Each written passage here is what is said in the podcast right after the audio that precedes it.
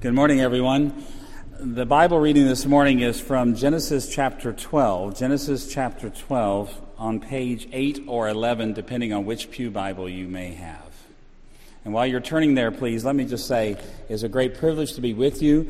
I remember fondly my times here, and if you remember me, great. If you don't, well, I've been here before. It's good to be with you. It's good to see snow in your city. I'm from Orlando. We don't have much snow. Genesis chapter 12, beginning in verse 1. Hear now the word of our God. The Lord had said to Abram, Leave your country, your people, and your father's household, and go to the land I will show you. I will make you into a great nation, and I will bless you. I will make your name great, and you will be a blessing. I will bless those who bless you, and whoever curses you, I will curse, and all peoples on earth will be blessed through you. Let's pray together. Our Lord Jesus, we have just read words about your father, our father, Abraham. And these are words that are familiar to many of us unfamiliar to others. But we know one thing, and that is this that unless you send Holy Spirit to us, our effort to understand and to live out these words, they're all in vain. And so we pray now that Holy Spirit will come, that He will come in His power and fill each person in this room, bringing conviction, bringing encouragement, bringing hope and life where we have none in ourselves. And as you do that, Lord Jesus, we will bless you and we will give you the praise for it. Amen. I don't know if you knew it or not, but this is the end of the missions week for this church, an annual event in this church. And do you know what that means? You've already been given a little prelude. At the end of the service, you're going to be asked to make a commitment. Hmm a commitment to this church before God that will involve money, and it will involve your prayer life, and it will involve your participation with your body in the outreach of this church. That's a lot to ask. If you knew that was going to happen and you came anyway, way to go. If you didn't know, now you do. But in order to prepare ourselves for that event, we're going to look at Genesis 12, verses 1 through 3, because it speaks directly to the kind of people we need to be if we're going to respond as God would have us respond to the challenge, the call that your pastors and your elders are bringing to you today. I think it's a truism that if one person calls you a bad name, you can ignore it. If two or three people call you that bad name, maybe you should think about it a little bit. But if everybody in the world calls you that bad name, it's probably true. So, what do they call Presbyterians out there? I don't mean just one or two people, or three or four something you can ignore or something you maybe ponder for a moment or two. Um, what does the whole world that knows we exist, what do they call us? You know what they call us. They call us the frozen chosen. In part, that's because we do believe that when people come to Christ, they are actually chosen secretly so, but nevertheless truly chosen by God. But there's something else that that expression, frozen chosen, means. It means that we can become the most inflexible people on the earth. That in fact we can become very dry and dull in that inflexibility and sort of set a course, set a pace, and never be willing to reconsider. You sort of freeze up because, after all, we're the chosen. And you get frozen very quickly that way. We're reading a passage this morning that's about a man whom God chose. His name was Abraham. And he chose Abram as much as he chose anyone else in this room, or chose this church, or chooses Christians today, called him to himself, made him his special person in the world. But Abram didn't freeze up. In fact, when God first called him, as in this passage, God challenged him not to freeze up, not to become a frozen chosen person, but rather to be a living, breathing, chosen person. How did he do that? How did God challenge Abram this way? Well, one of the first things that happens in this passage is that God speaks to Abram and he says, Abram, you're going to have to make a decision about your life. And the decision is this Whom are you going to trust? Do you remember how he did that to Abram? Remember verse 1. The Lord has said to Abram, Leave your country, your people, and your father's household, and go to the land I will show you. Now, if, if you're familiar with the way Abraham is often depicted in Sunday school literature for children or in the movies and things like that, you easily get the impression that Abram was little more than a wandering Bedouin. Now, I've been around Bedouins, so I know what they're like, and you've at least seen pictures of them if you haven't visited Bedouins. Basically, they're wanderers. So they'll have a tent, they'll have some goats, maybe a camel or two, some sheep. Nowadays, they also have a pickup truck hidden behind the tent with a satellite dish on it so they can watch TV, but that's a modern invention. But nevertheless, Bedouins are by definition people that wander around. And if that's what you think Abram was like, if that's what you think his life was like, then it wasn't any big deal that God called him to leave and go somewhere else. But it's not the way Abram was. When we read about Abraham's life, when we read even about his father and where he lived, we'd find out that he was actually very wealthy, very settled, and quite connected where he was. When the Bible here speaks of Abram leaving his household and his family and his father's house, you have to understand Abram lived in a family and the father of Abram, Terah, was actually an idol maker, which meant that he traded in silver and gold and precious stones. He was a wealthy man. And when it speaks of his extended family here, well, just like it is in the Middle East today, you do business with your extended family. You don't do it with strangers. Abram lived in a city called Ur of the Chaldeans, which is in modern Iraq today. The ruins are there. And among that in that area of Iraq today are ruins of several, five or six different cities that were magnificent cities around 2000 BC when Abraham lived. In fact, they were so great that a lot of the homes had running water in them, and not just the wealthy homes, even middle class and poorer homes had running water in them in 2000 BC. Imagine that. So when God calls Abram to leave, he's telling him to leave every security every natural and normal way of thinking behind. Everything that was going to make Abram's life worth living, everything that was going to make his life have purpose, have dignity and value, it was all to go away. And more than this, did you see what God said to him? He said, I want you to go somewhere, and when you get there, I'll show you. I'll show you where I'm going to take you? Well, ask yourself this question.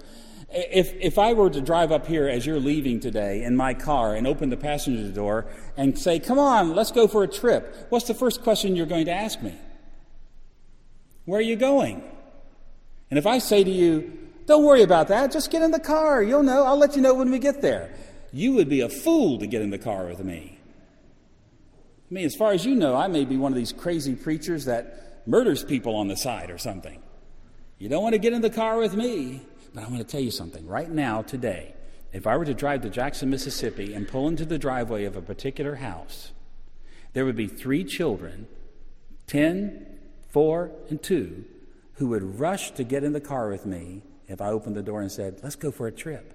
They wouldn't even ask, Where are we going? In fact, they wouldn't even tell their parents because they'd be afraid their parents would say they couldn't go, and they want to go.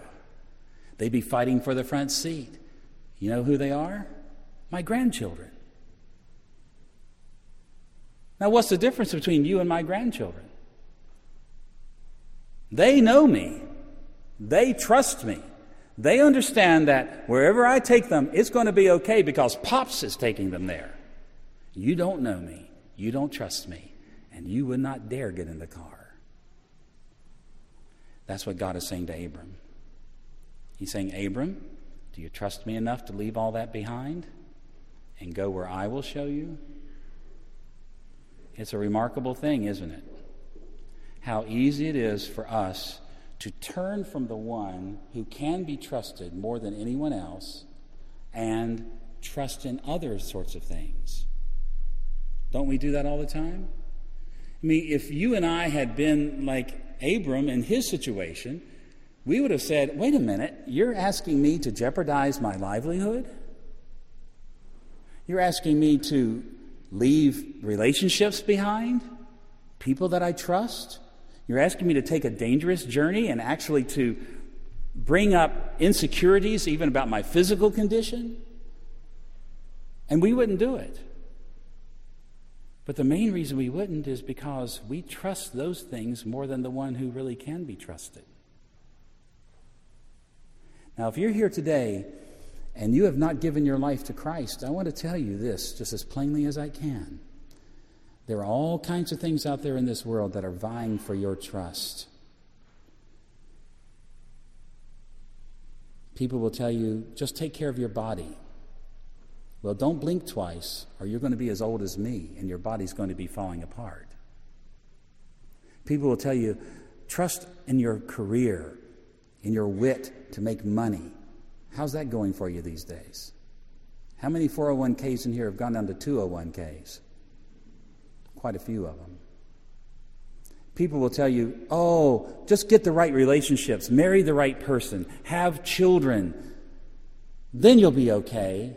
Life will be good then. But if there's one thing that's true about every relationship that you'll ever have in this world, is this it will disappoint you.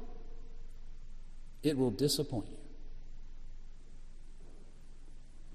And it's not just true for those that don't follow Christ, but even true for followers of Christ, that the only one who can be trusted this much to leave all those natural securities behind is the Lord Jesus Himself. Because He's gone before us. He has proven He's trustworthy.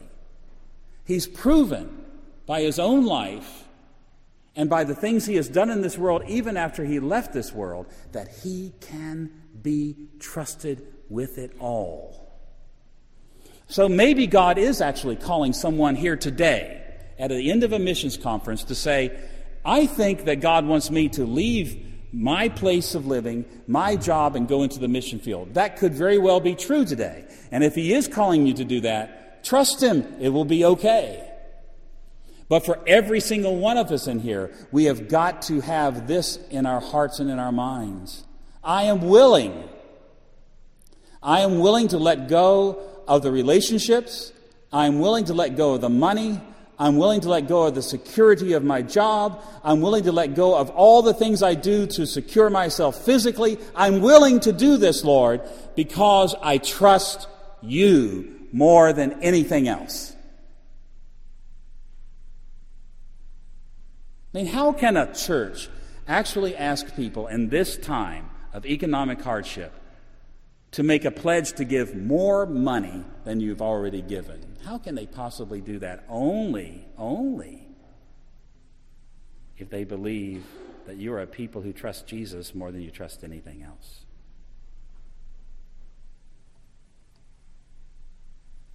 You want to be a chosen person that's not frozen?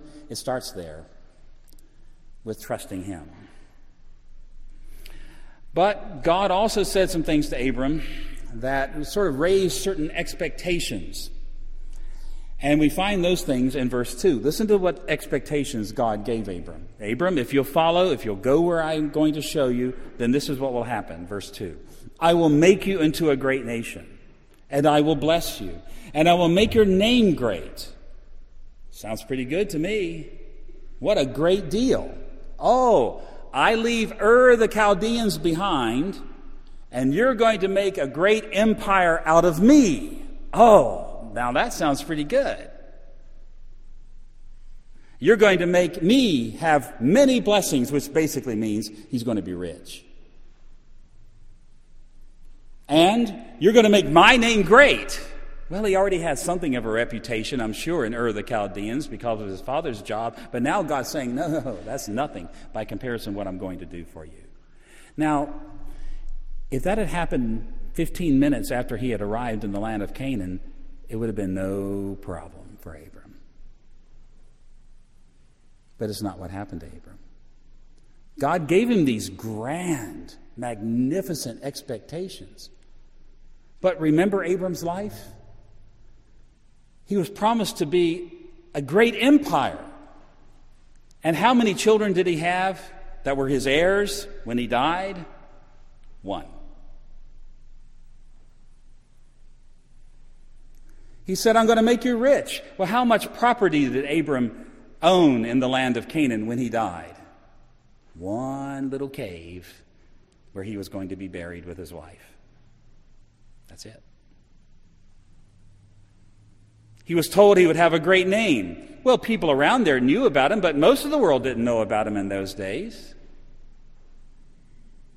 You see, what happens here is that God is actually setting great expectations for Abram and saying, if you'll go on this journey, if you will trust me, these are the things that you will get one day. But think about Abram's life. His life was a struggle from beginning to end. He struggled with having a child. He struggled with dealing with people that would attack him. He was so generous throughout his whole life. Remember giving Lot, his nephew, the good land, dealing with and rescuing Lot from enemies that had come into the land. He also was kind to the Philistine Abimelech, saying, You can use these wells, and I will use these wells, and our children will use them together. He shared this land that actually belonged to him by God's decree. He sacrificed greatly throughout his entire life. Why? Well, the book of Hebrews tells us it's because he had his eyes set on a celestial city, a celestial land that would drop out of the sky one day into what we call the new heavens and the new earth. And that was his hope. That was his dream. And he knew this that anything he gave up in his short lifetime for the sake of reaching that goal was nothing by comparison. Absolutely nothing by comparison. But what do we do? What do we do?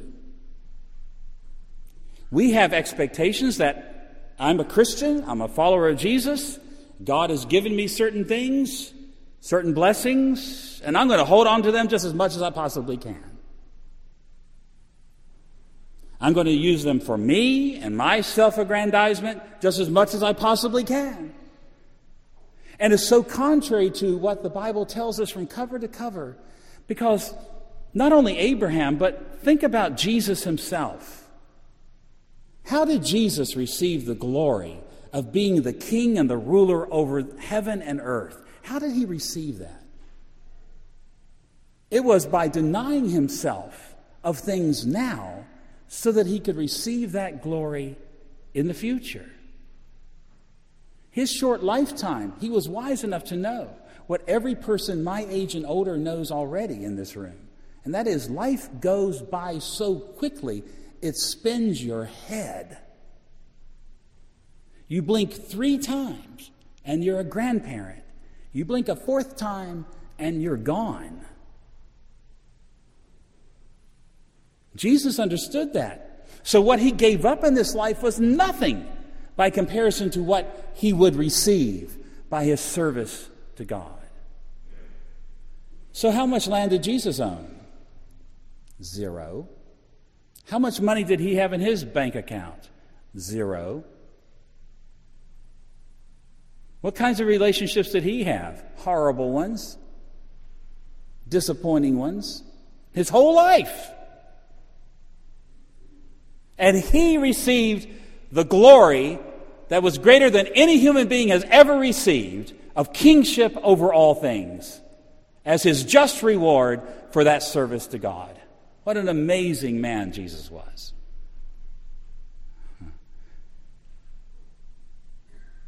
And then his apostles tell us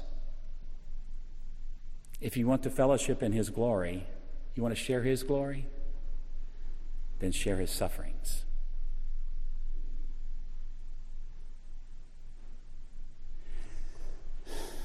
Philanthropy, charitable giving.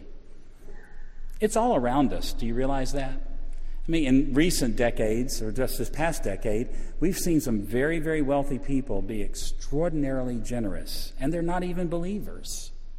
I mean, the largest foundations in the world are run by people that hate God, deny God, couldn't care anything at all about God. But do you know what philanthropy is out there in the world? What charitable giving is out there in the world? It's something that people do out of abundance.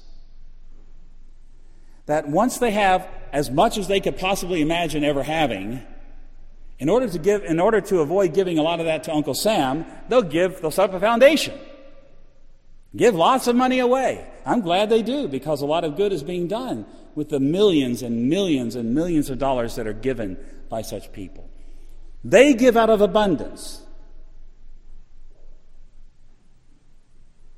But we are not like them.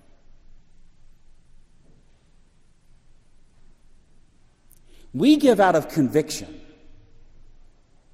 that the giving is worthwhile that it is for a purpose